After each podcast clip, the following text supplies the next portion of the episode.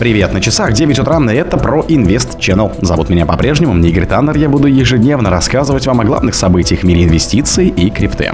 Binance поможет жертвам наводнения в Ливии. Сара Бриден из Банка Англии криптовалюты не имеют ценности, но блокчейн приносит пользу. Глава СЭК выступил в Сенате США и спел старую песню о криптовалютах с припевом «Это все ценные бумаги». Coinbase Prime запустила Web3 кошелек для институциалов и корпораций. Колин Вуд рассказал о развитии протокола FriendTech.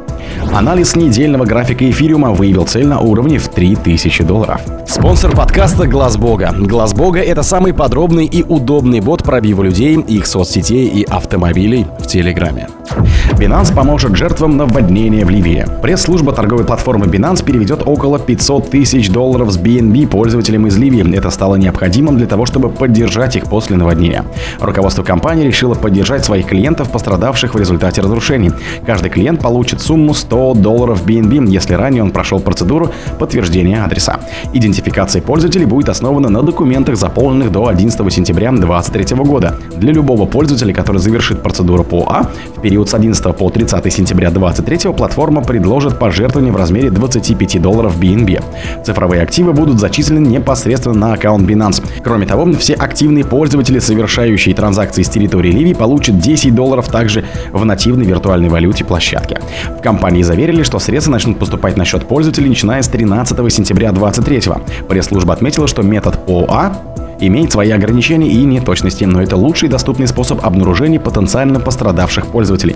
В Binance рассчитывают напрямую поддержать около 13 тысяч клиентов из Ливии. Сара Бриден из Банка Англии криптовалюты не имеют ценности, но блокчейн приносит пользу. Топ-менеджер Банка Англии высказалась о рисках, связанных с криптовалютами и отметила преимущество технологии блокчейна, на основе которой работают цифровые активы. С 1 ноября 2023 года Сара Бриден заменит Джона Кан Лифа на посту заместителя управляющего Банка Англии. На слушаниях в Комитете казначейства Великобритании Бриден изложила свое видение регулирования криптоотрасли.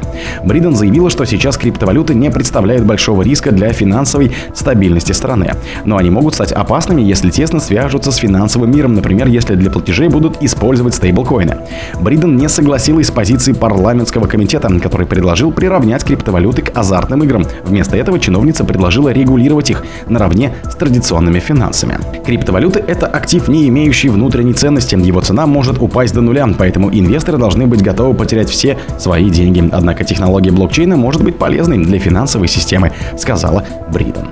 Глава СЭК выступил в Сенате США и спел старую песню о криптовалютах с припевом это все ценные бумаги. Председатель комиссии по ценным бумагам и биржам США СЭК Гэри Генслер выступил сегодня с речью перед Банковским комитетом Сената США.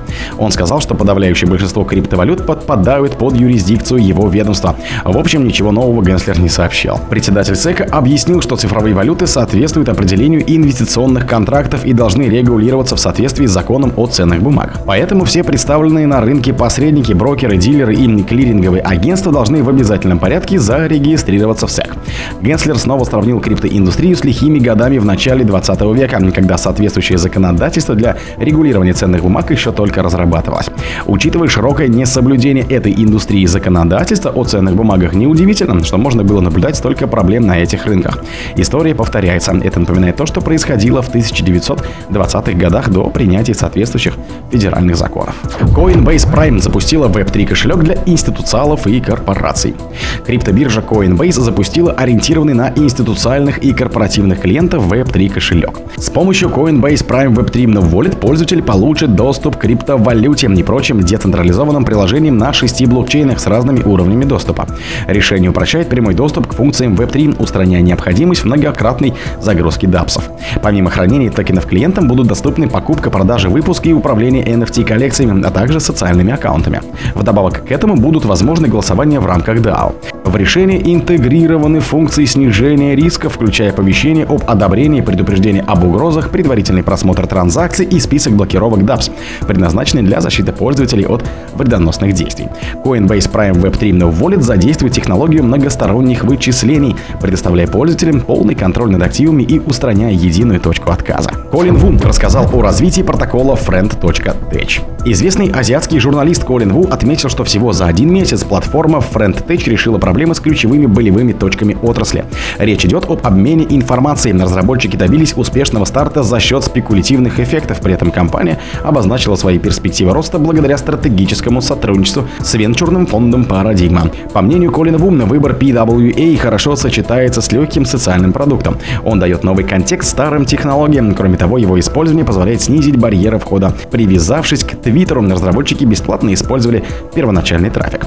По словам Вум, использование стека base.op позволило найти хороший баланс между безопасностью и сверхнизкими затратами для небольших транзакций. Стейблкоин дал возможность friend.tech беспрепятственно конвертировать средства в рамках инфраструктуры Web3. Разработчики даже дали шанс юзерам платить напрямую представителям отрасли с наиболее высокими когнитивными способностями. Анализ недельного графика эфириума выявил цель на уровне 3000 долларов.